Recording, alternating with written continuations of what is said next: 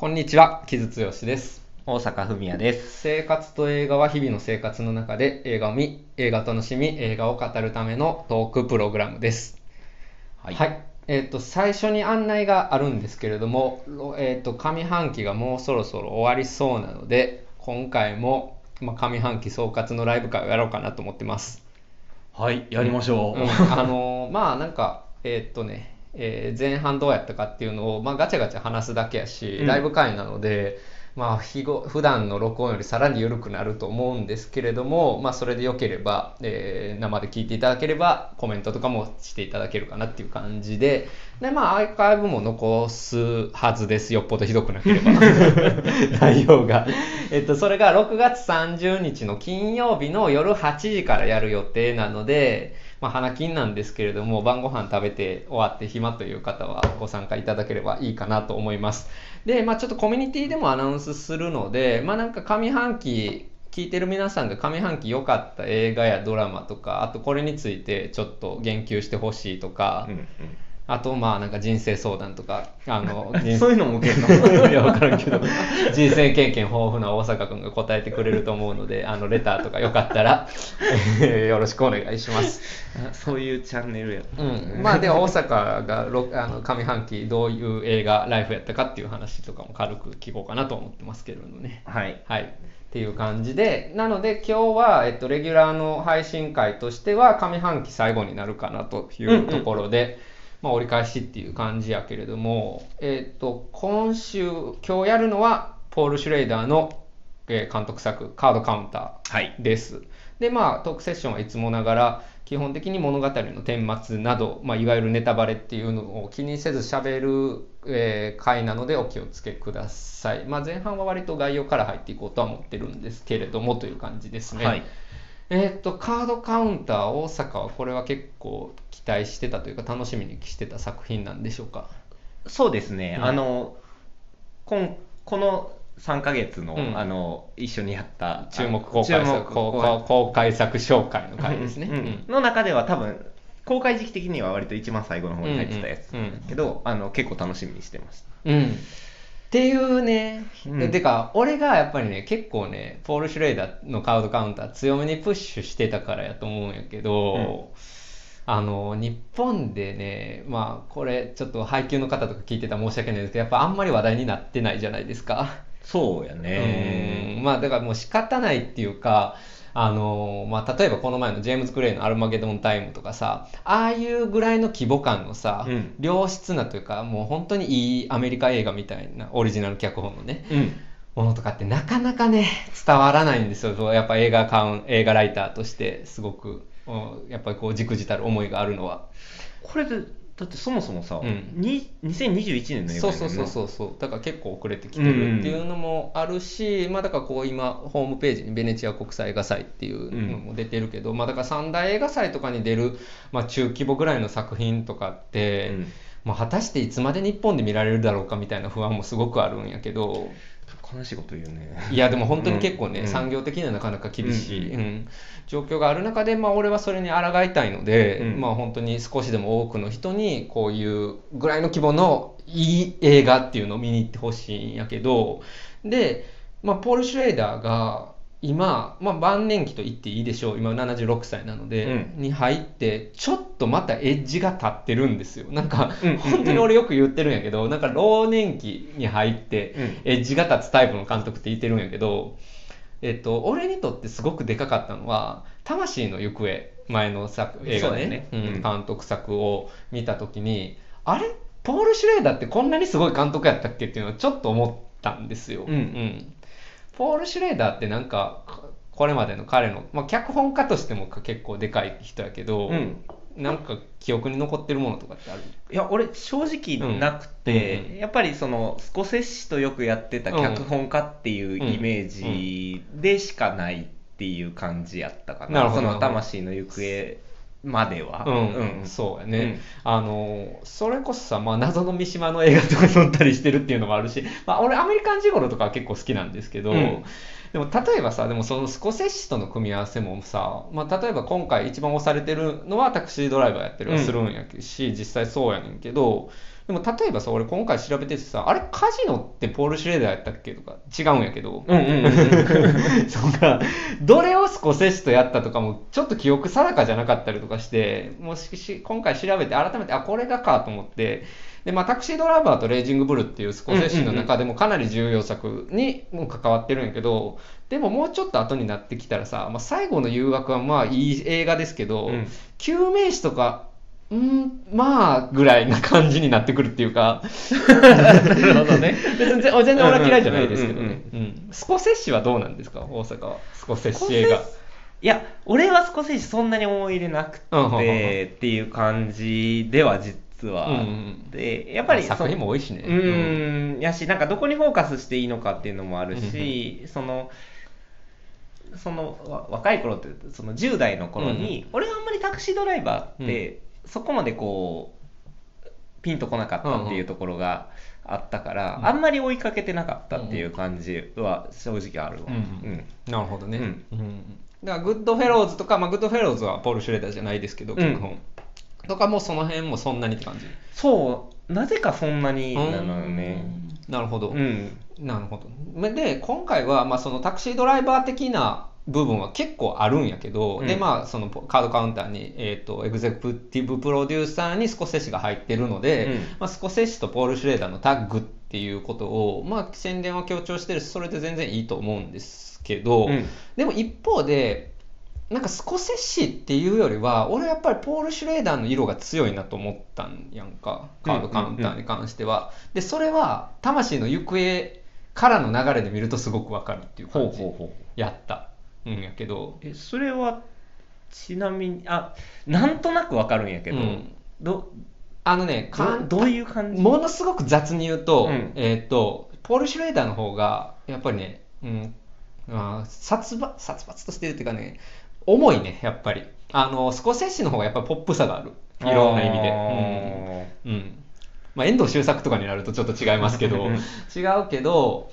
うん、でもやっぱり、あの、ウォール・ストリートとか、うんあの、あの辺になると、やっぱりね、ああいう、まあ、古いロック感。20世紀的ロック感。なるほどっていうのは、あの、やっぱりスコセッシのいい意味の持ち味で、うんうんうんあの、まあ、そういうところが愛されて、日本でも愛されてきた人でもあると思うんか。でも、一方で、だからポール・シュレーダーが、そのスコセッシの映画でよく脚本書いてきたっていう感じで、えー魂の行方を見ると、もっとね、静かやん、あの映画ってすごく。あそうやね、うん。すごくね。まあで、まあただただ何もんあある意味何も起こらないといえば何も起こらない、うんまあね、うん。でまあすごく孤独な話じゃないですか、でやっぱあの感じっていうのは俺は結構ねえっ、と、うん、ずっしんときたんやんか魂の行方の時に、でまあ俺ぶっちゃけその年の多分個人の年間ベストとかに選んでると思うんやけどあっていうぐらい結構インパクトがあって、魂の行方まあ、は、めちゃめちゃ言ってたのを覚えてるうんうんうんうんのを覚えてる。うん。うん、でまああれは北米は、え制作は違うけど A24 が配給やったりとかして、うんうんうん。まあだからまあ巨匠というか名称っていうぐらいの人が A24 で配給すんねんなとかいうところも含めて、なんか今の映画としてエッジの立ってるものをまあもうおじいちゃんと言っていい年のポール・シュレーダーがうんうんうん。やるんやなっていうのにすごく思ってて。でこの新作がカードカウンターで、まあ、ようやく日本で見れるってなった時に、まあ、オスカー・アイザックと、うん。まあ、こ少しカカジノではないカジノはポール・シュレーダーではないんやけども、うん。スコセッシのカジノ的な感覚でやりつつあるっていうのはこれはなかなかちょっと楽しみやなと俺はすごく思ったんやけど、同時にこれを楽しみっていう感覚の人って今全然いないんやろうな世の中にってなってる。たっていうのはあるけどあね。ー 俺楽しみやったのは、うん。普通に予告編めちゃめちゃかっこよかったやんか、うん。うん。もうなんかあのただそこで楽しみやったのと、まああその後付けであ、うん。ポール・シュレーダーなんや、うん。みたいな。あ後付けなんうん。なるほど、うん。どっちかっていうとやっぱあの予告編の、うん。そのなんていうかビジュアルのかっこよさみたいなところに、で割とこう絶対みたいなみたいな感じになったっていうところやんんんうんそのまあ、まあそのビジュアルの感じとかも含めて、うん。魂の行方よりは、やっぱりもうちょっとキャッチーな感じもあるもんね。だからそのちょっとまあ7、80年代のそれこそスコセッシ的な、うん。っていうかまあアメリカ映画、ちょっとハードボイルド感のあるアメアメリカ映画的なルックになっているっていう感じも、まあありますし、まあ、オスカー・アイザックいけてるなっていうのもありますしっていうのもあるんやけど、大阪は魂の行方はどうやったの？魂の行方は、あのあれだから2年前ぐらい見たけど、うん。結構ズーンときて、うん。割と後を引きずったなうんっていう感じではあったなっていう印象は残ってんねんけど、うん。見返そうかなと思って見返せなかったから、うん。割と具体的なこう感想をこう言えないというか、うん。あの時の印象で言うとあのなんでしょうね。まあまあなあの重いっていう、まあだから宗教的なモチーフってポール・シュレーダーはよく描いてるけれども、まあだから宗教的っていう以上に結構スピリチュアルな感じっていうのがあって、であれ気候変動の話でもあるやんか。でその気候変動っていう世界規模で起こっていてそしてかつ、まあ、アメリカがかなりその責任の重い部分を負っている問題っていうのを個人がどういうふうにその問題を通すかっていう話でさ、それよくこんな話書けるなっていう感じがすごくあったのとでも話だけじゃなくて、まあ、あの静かな、うん。うんずっとあの緊張感と、そしてまあイーサン・ホークのキャリアの中でも、うん、かなりの、えー出来、うん、があるかなっていうところで、まあ、そこに俺は結構食らったんやな。なんかその、これはだからあのイーサン・ホークの牧師さんのあのイメージというか、うん。あまあ、彼のあのただひたすら葛藤していくっていうのを、まあ、ただ見続けるっていう体験の重さと、うん。あとでも気づかれてたみたいに、うそのその気候変動の話と、そのあと宗教的な、まあ、ちょっとスピリチュアルな話っていうのが、これは相入れないというか、うん。ちょあのいまいち前知識がないというか、がからちょっとよくわからんっていうところもありながら、ただひたすらそのただそこで起きてる問題の重さだけは、うん。映像とうんイーサン・ホークの演技からは伝わってくるっていう感じの、その感覚やったかなっていう感じやな、俺は。うん。まあなんかすっごく抽象的な話になっちゃうんやけど、うん。ああいう世界規模で起こってることに対する自分の無力感を考えれば考えるほどスピリチュアルになっていくっていうのって俺なんかすごくわかるねんな。うん、なるほど。あ、まあ、うん。うん、だから今のウクライナ侵攻とかを考えた時にさ、でもこれ自分が何もできないってなった時にさ、なんかそこで現実から乖離していく感覚っていうか、かそれはある種の防衛反応やと思うんだけど、だからこの個人が世界で起こっていることにどう巻き込まれていくかっていうのってすごく、うん、魂の行方だけに限らず、すっごい今を生きる人間にとって大きいテーマやと思うんやけど、それをすっごくね、うん、なんかまあ、テンションが張り詰めた形でやってるなと思ったんやんか。で、それはやっぱ翻って考えると、タクシードライバーもそうやんか。あまあ、それはそうやね。うん確かにね。だからベあれはベベトナム戦争の後遺症をどういうふうに個人が負ってしまうかっていう話を、あれはだからそれこそスコセッシ的なちょっとロック感のある、なんかそのある種のキャッチーさっていうかある種のポップな佇まいっていうのがあったと思うので、えーやっぱり時代の映画になったところもあるんやけど語られてること自体はね実はすごく重いと思うんやんか。そのタクシードライバーの、うんに関しても。そう。で、今回その、まあ、ここからちょっとい、あの、だらだら、その過去作の話しててもあれなんで、うんカードカウンターの話をすると、まあ、その軍の刑務所上がりの、これ名前ウリア、ウィリアム・テルやねんけど、ウィリアム・テルっていうのはもちろんと匿名というか仮名やねん。けど、まあ、彼が、まあ、あの、悪目立ちしないようにちょっとずつ稼いで、えー買っていくっていう凄腕のギャンブラーで、うん。で、ある時、まあ、いろんな人との出会いがあって、まあ、運命が変わっていくっていう話、うん。で、まあ、すごいそれをすごく静かに描いてるんやけどやっぱりねで今回、まあ、スコセッシがあのエグゼクティブプロデューサーに入ってるっていうことでタクシードライバーとの接点で語られてたんやけど、うん。でもそれだけじゃなくてやっぱりストーリー的にもすごくタクシードライバーと通ずるところがあるんですよね。だから全然設定としてあの宣伝としては間違ってないと思ったし、あそしてまあこれがポール・シュレーダーがやりたいことやねんなっていうのはタクシードライバー魂の行方っていうまあもちろんたくさんあるんやけどうん。それまでも、うん。で挟むとすごくクリアになった。まず俺は。ほう、なるほど、うん。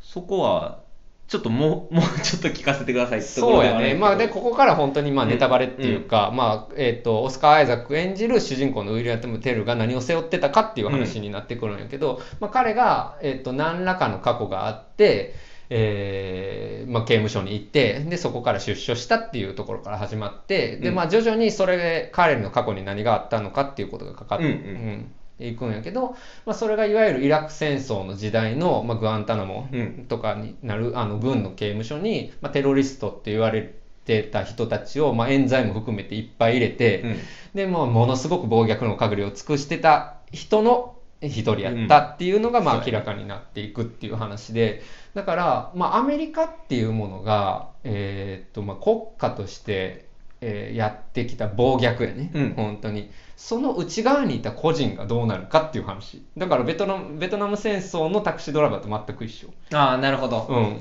で魂の行方は気候変動なのでもっとグローバルな話ではあるんやけど、でもそのグローバルと呼ばれてるものの中にも、まあ、アメリカが追ってるものもすごくあるからそのアメリカが追ってる部分の世界の問題を個人がどういうふうに罪として背負うかみたいなさ、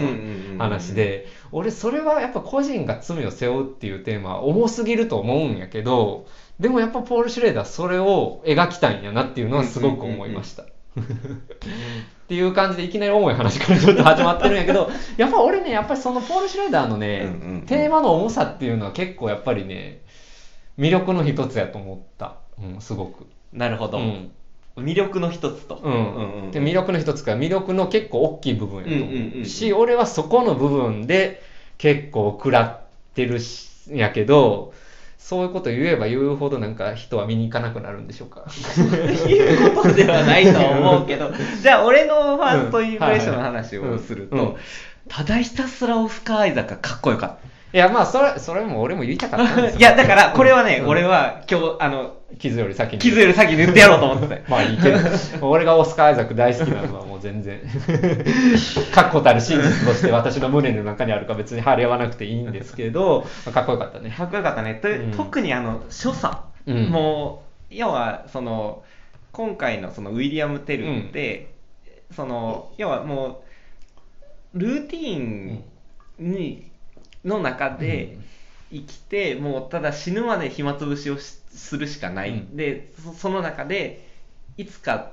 てかこう食材の中でずっと生きてるっていう人で、ただ本当に同じ所作を繰り返している人のかっこよさっていうのが、うん。オスカー・アイザックの所作に出てるなっていう感じがさいやそれすごいわかるしさ、うん。っていうかまあ言ってしまえばさもうオスカー・アイザックがあのオールバックにするのを見る映画やと思うんですよ。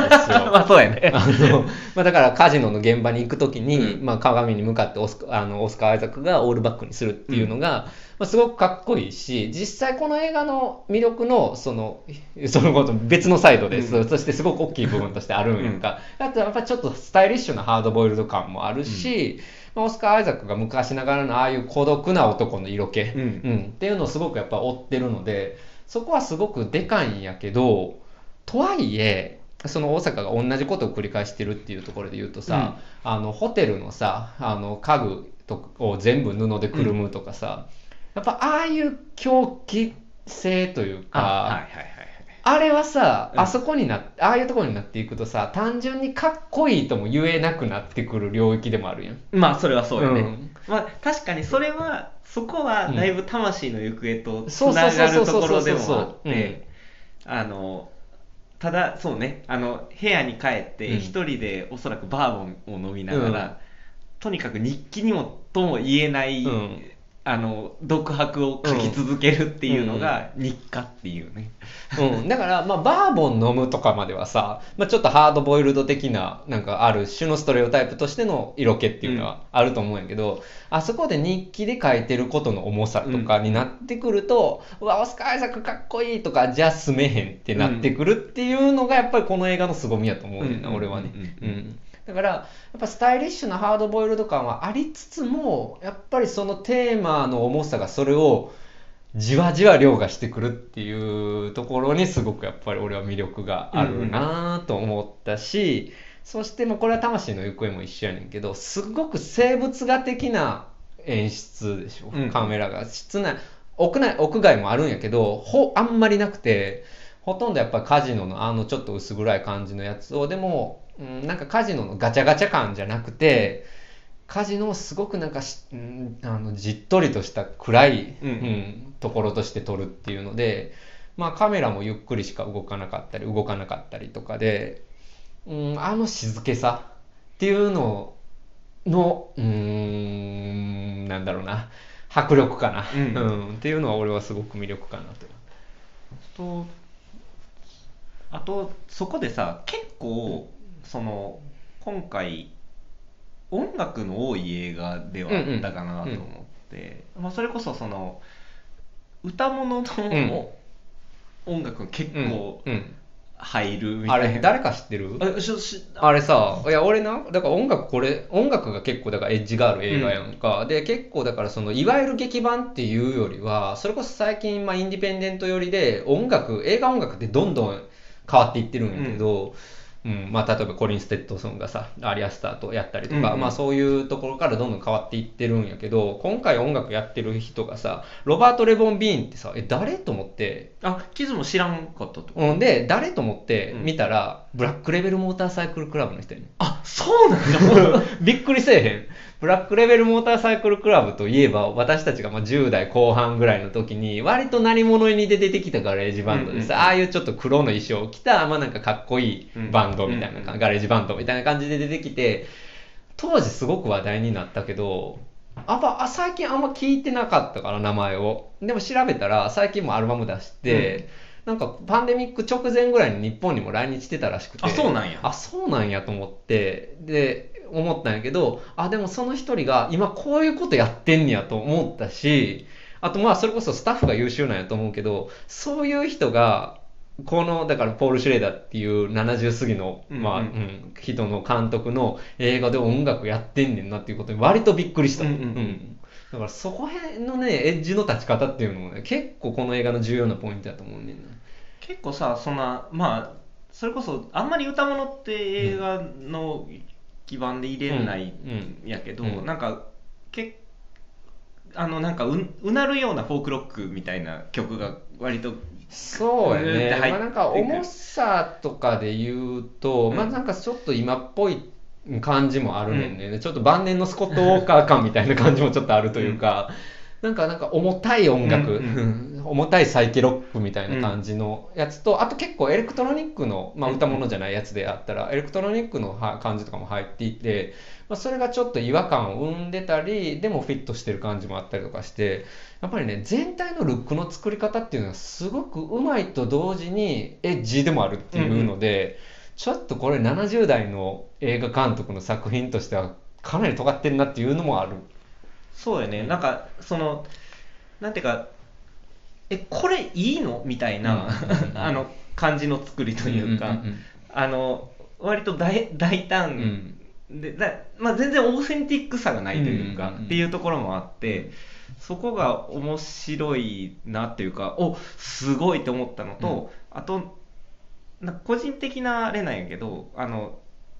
い人生で1回だけラスベガスにちょっと、あの行ったことがあって、うんうんうん。でアメリカ唯一行ったのラスベガスやったんやけど、仕事で展示会で行ったんやけど、うん。割となんていうかうんそんなに有名じゃないというか、うん。小さめのカジノがあるホテルで泊まったんやけど、うん。まあ、当然カジノがあるんやけど、うん。そこって本当に寂れてて、まあ割と夜になるとあんまり誰もいなくて割とダウンライトで酔っ払いのおっさんがうろうろしてて、みたいなところのななんていうかその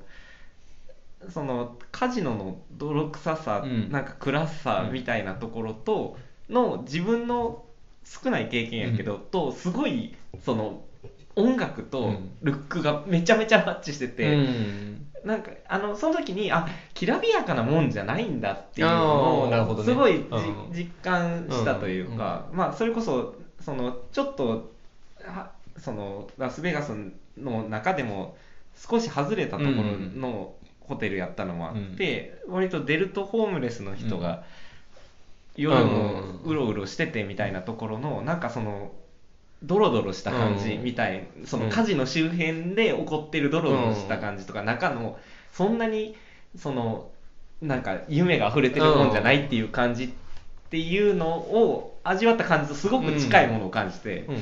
うんその音楽ルックあのまあ要はライトの感じとか、あとはあそこで描かれる人たち、うんうんうんでそこで生きてるそのウィリアム・テルの、その小さく稼ぐんだっていう感じとかっていうのもすごいフィットしてて、ああなるほどねっていううん。感じで結構ストンと入ってきたのが、まあだからよく言われるのは何もないところに無理やり作ったなんかきらびやかさやから、それがいかにまあ虚飾であるかっていうことがまあラスベガスを描くことだっていうことはよく言われるしわあ俺は行ったことないけど、まあ、それはすごくわかるんやけどでも同時にやっぱりそこの、まあ、リアリティっていうだけじゃなくてある意味それをすごく誠実に取るっていうか、うんうんうん。それは魂の行方とかでもそうやったんやけど、まあ、極端になんかこう静かなものとして捉えるっていう。んんん。感じとかこれはちょっと映画のルックとしてはすごく洗練されてるなって、うん思ったかな、うん、っていうのが結構でかいかな俺は。結構そのさそのギャンブルを描く映画って、うん。なんかちょっとさっき調べてみたんやけど、うん。い今調べてみても、うん。まあ普通になんかあのギャンブル映画トップ10みたいなのだと、うん。結構上にボンってカジノが上がってくるんやけど、だからああいう感じの、うんでアメリカでギャンブル、うん。いやカジノっていうものを描いてる映画って、今まであんまりないんかな。だから日本にでか来てるものでいうと。いやまあ細かいものであったらいっぱいある、ううんんとは思うしハスラーズとか見たでしょ、うんうん。うん、でハスラーズってあれってさそのこそあの女性版あのグッドフェローズみたいな言われ方したんやけど、ああいうギラギラ感はやっぱりカジノ映画の魅力でもあるわけやんか、うん。まあ、ストリップもあるけど、うん。あれに関しては。やし、まあ、それはさ伝統としてあるし俺も好きなものの一つでもあるんやけど、そのルックとはやっぱり全然違うやっぱり、うんうん。うんうん。そこは結構でかいんじゃない？だからそのカジノをやって、はまあ、稼ぐギャンブラーを静かなものとして捉える、うんうん。っていうのはすごくね なんかやっぱり抑制されてると思うんうんうんったな、うん。で俺はまあ自分の完全な好みだけで言うとこっちの方がグッとくるんですよ、いやそれは俺も思った。そうだからあそこのさ出てくるあのライバルギャンブラーみたいな感じでアメリカあいが降りてあのるでしょ。ミスター USA いやいやいやあれをさもっとバカっぽく描くこともでできるはずやしもっとなんか浮いたキャラクターとして描くこともできるはずやねんけどなんかあのルックで見るとなんかこうすごくなんていうかな。なんかそれこそ静かなものとして見えるっていうか。あなんかと距離があるよね。あなんかああいう、うん派手さに対する、うん。結構でもそこは多分あそそこは完全に映像としても、うん。ロングショットね。うんロングショットで撮ってるし、うん。うんある意味馴染むっていう感じもしうん、わかるわかるわかる。うん、まあだからあれは、だからオスカー・アイザック演じるウィリアム・テルの孤独感、うんうん。世界が遠いものであるっていう感じが、まあすごく表現されてるとは思うんだけどね。うん。っていう感じかな。まあだから、今ちょっとオスカー・アイザックの話ばっかりしてしまってるけど、まあ一応さ、その、まあヒロインというか相手役とも言える、あの、ティファニー・ハディッシュがやってる、えー女性とか黒人女性のキャラクターとか、うんあとタイ・シェリダンがやってる、まあ、ある意味ちょっと弟子というか、こいつの面倒を見ることで俺は救われるっていう、えーことにオスカー・アイザックがなりつつも、まあ、ここは最後までは言えへんけど、まあ、それが、まあ、でも見てたらわかるやん。どっかでボタン掛け違えるんやろうなっていう感じの、まあ、ハードボイルド感とかも、すごくよくできたキャラクターやねんけど、でも同時に、それこそウィレム・デフォーの、まあ、敵役のキャラクターとかも、同時にちょっとキャラクター感も強くて、あそうやねうん。だからリアリティ寄りっていうよりは、何かやっぱり抽象的な語りをしたいんやなって感じがすごくするのあうんうんうんうん。いやそれはそうやうね、ん、キャラクター一人一人が何かの象徴として出てる、うんまあ、だからそれこそオスカー・アイザックがウィリアム・テルっていう匿名のになっているっていうのも含めて。だから、うん、なんかだからやっぱ主人公が、えーアメリカの、まあ、罪をね罪を背負ってる個人が、まあ、いろんな人と出会うんやけれども結局一つの運命が待っていたっていううん、すごくやっぱ脚本がめちゃくちゃ上手い人のドラマやなっていう感じもする、うん物語で言うとね、うん、何かの象徴として物語を書ける人、うん、っていう感じ、うん。それで言うともう今のただのジャストアイデアになっちゃうんやけど、あのタクシードライバーとの接点みたいなところで言うと、そのそのルーティーン繰り返すっうんていうものから、うん。その逸脱する瞬間うにん。ドラマが生まれるっていう装置っていうの、っていうのは割と似通ってるところはあるかもしれない、あるある、うん。うん。し結構だからタクシードライバーのキャラクターのトラビスもあれもやっぱ象徴やと思うしね、うんうん。うん。リアリティっていうよりはあの時代の、うん、空気を背負ったキャラクター、うん。はい、そのまあ本当に人生をただただ時間を潰して終えるだけのためにうん。繰り返し、何かを繰り返している人が、うん。そうじゃない周期に入った時っていうう時に何かドラマが起きるっていううん。話の共通点はあると思ってるんだけど、なそういや俺あかっこいいなっていうかあこのドラマ好きやなっていうのって、割とそこの周期からそのなんていうか意図的にというかその外れてしまう、ん。その職人というか、あのハードボイルの男たちは、うん。うん。まあ、自分を守るためにず自分のルーティーンを絶対守り続けるっていう人たちが、そこをなぜか外れてしまうっていう、うん。ふとした瞬間っていうところからドラマが生まれるっていううん。映画は割と好きで、まあだからそれがさ他者と関わることっていううんうん。のは絶対あるよね、うん。だから、まあ、その観点で言うと、まあ、ふとグラントリノをちょっと思い出したところもあって、ほうほうほうほうあなんか要はそのもう別にさそこから外れる必要んないわけなんやけど、うん。人との出会いにようんってとか何かの事故によって、そこから外れることによって、まあ、彼らは人生にがもしかしたら終わるかもしれない危機になぜか巻き込まれてしまうっていうところの、っていう状態になった時のその男たちの状態っていうのを見るっていうのがうん。割と好きというか、うん。あのグラントリノは俺全然思いつかんかったから今聞いてなるほどと思ったんやけど、うん。まあそう聞くとまあだからアメリカの罪を個人が背負ってるっていう話なので、まあすごくアメリカ映画として共通点もあるかなと思いつつグラントリノってさいい意味でセンチメンタルやんか結構、うんまあそうやね。俺って俺は思うんやけど、うん。まあ抑制されてる部分もあるんやけどね、変にエモーショナルに流されるっていうよりは。あるんやけどでもそれで言うとさポール・シュレーダーの特に魂の行方からさこのカードカウンターってすっごく抑制されてるやんか、で俺はそこにすごくやっぱ食らうねんな。で、まあ、ラストシークエンスの話をちょっとしたいんですけど、うん。今からラストシーンの話をします、でまあだからその結局やっぱり復讐劇になっていくわけやんか、ほ本人は復讐を否定して、うんうん。ずっと復讐を否定してたんやけれども結局復讐をせざるを得なくなるうん。状況になるっていうところになるんやけどあそこの最後のさあの一連のシークエンスのさススタイリッシュっていうのも違うな。なんかあスタイせ洗練本当に、うんうんエレガントやなと思ってうんうん。俺すごく、エレガントやねんけど同時にめちゃくちゃヘビーっていう。だからまあ派手なバイオレンスを見せるわけでもなく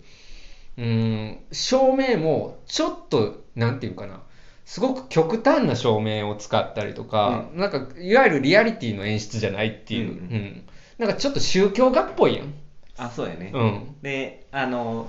あそこで聞いてくんのよね、うん。その要はシーツで家具をくるむっていうそうそうそうとこそうそうろがねそうそう。そう、そこがすごくその絵画的にうん。働くっていうところも。そうそうそうそう。だからやっぱそうやな宗教画っぽいよね。なんかから。やっぱりすごくねなんかポール・シュレーダーが宗教的なモチーフにずっとやっぱりうーんこだわりがある人なんやなっていうのが単純に物語性だけじゃなくてルックとしてもうビジュアルとしても出てきてるんやなあるいはビジュアルっていうか演出としても出てくるんやなっていうことをすごく感じた作品やったし、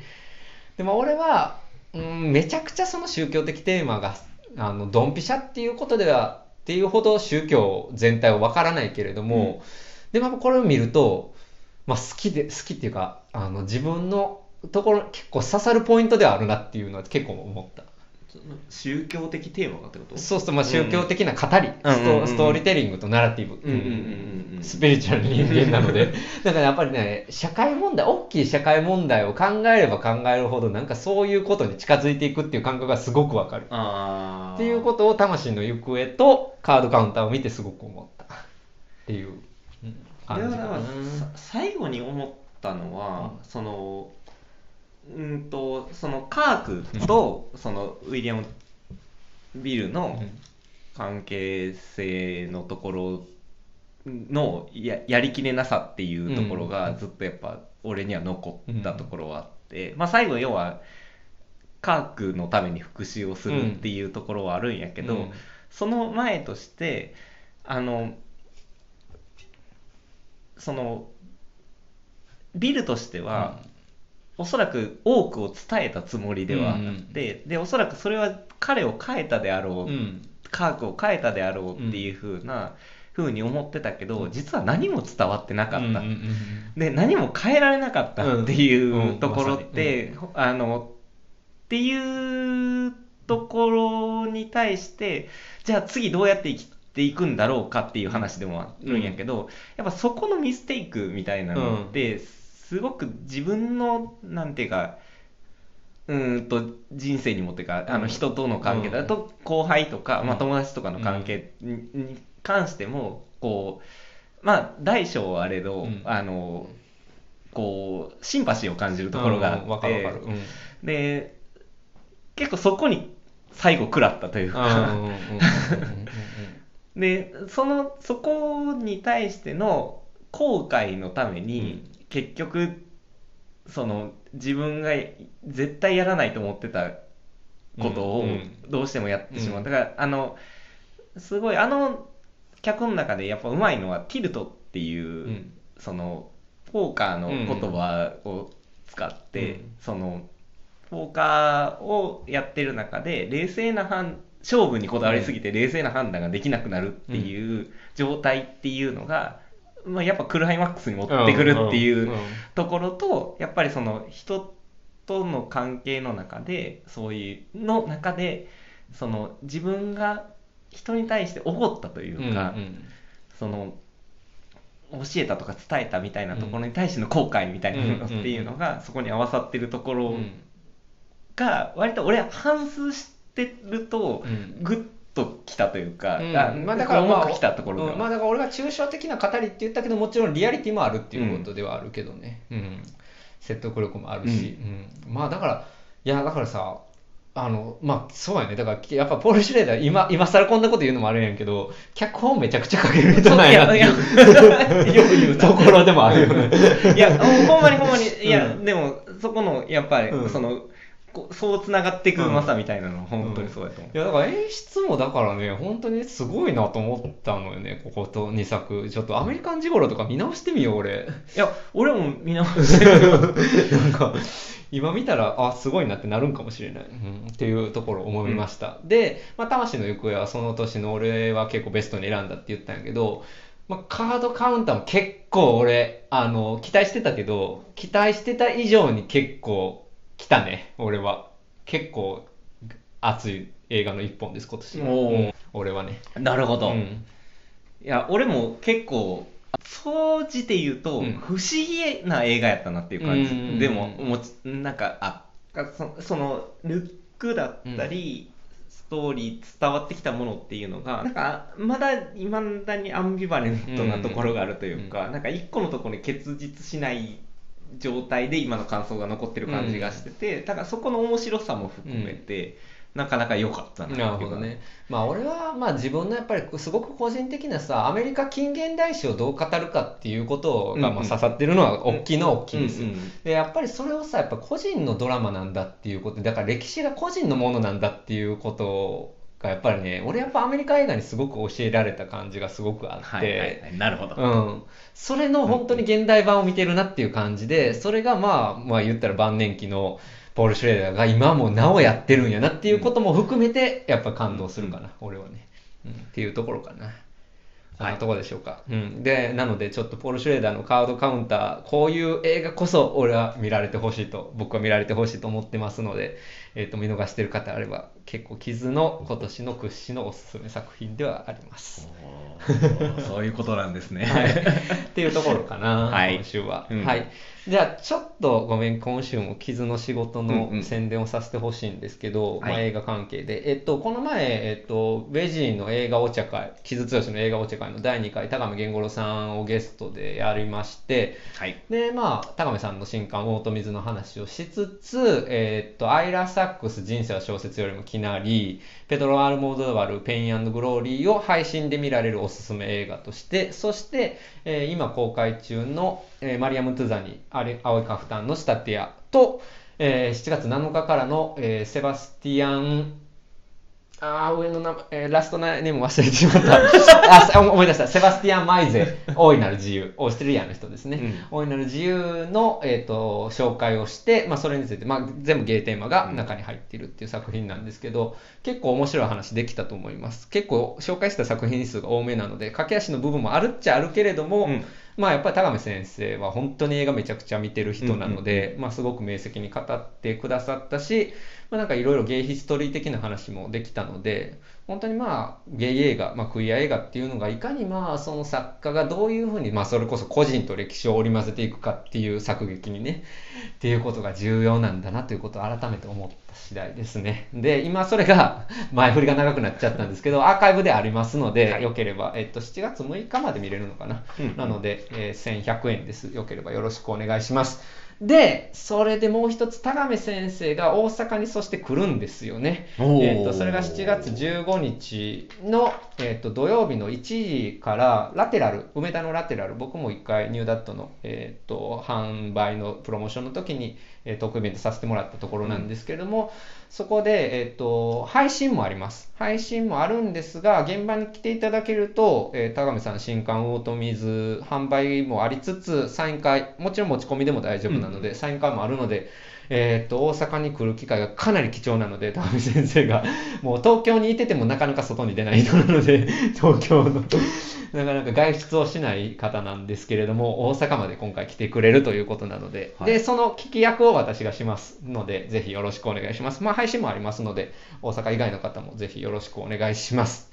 っていうところかな。映画の仕事で言うとね、えっと、6月20日、20日に出たミュージックマガジン7月号に、えーそのセバスティアン・マイゼの大いなる自由の営業も寄せてますので、よろしくお願いします。すごく結構おすすめです。おえーセバスティアン・マイゼのお大いなる自由も。うんすごくいい映画ですので、まあ、そのあたりちょっと映画の仕事として紹介させてください。っていうところですね。で、生活と映画は冒頭にも言いましたけれども、6月30日金曜日の夜8時からライブ会、上半期振り返りを大阪くんと2人でやりますので、はいまあよければよろしくお願いいよろしくおたします。願いします。はい、じゃあそんなところでしょうかね、今週は。はいえーお送りしたのは、傷剛と、大阪文也でしあ、た。嘘、えっと、あれ？この前、アフターサンの時とかに、あの、ノーマルピープル見れなくなってるっていう話をしてたじゃないですか。それが見れ、見られるようになりました、配信で。それが、えーっと、スターチャンネルで配信見れますので、ぜひ、今、アフターサンやってるタイミングで見てみてください。生活と映画でもそのうちやりたいなと思ってます。えっと、それはアマプラから買うやつかね。で、あともう、ううんん。はいなので、はい。ぜひぜひ。まあ、あの、スターチャンネル入ってもらえば、スモールアックスがあったりとか、We Are Who We Are があったり、It's a Sin があったりとかするので、えーぜひぜひそのあたり見逃してるという方は、回し物ではないっていうか、まあ、あ回し物、ちょっとポッドキャストちょっといい、歯切れが悪い。ポッドキャストでお仕事させてもらったので、まあ、それを回し物と言われれば回し物なんですけれども、でもそう、それを抜いても個人としてもおすすめしたい作品がいろいろありますので、はい。うん、まあ、で、てか、ノーマルピープル見ましょう、みんなで。はい見ますはい見ますということで、よろしくお願いします。はーい。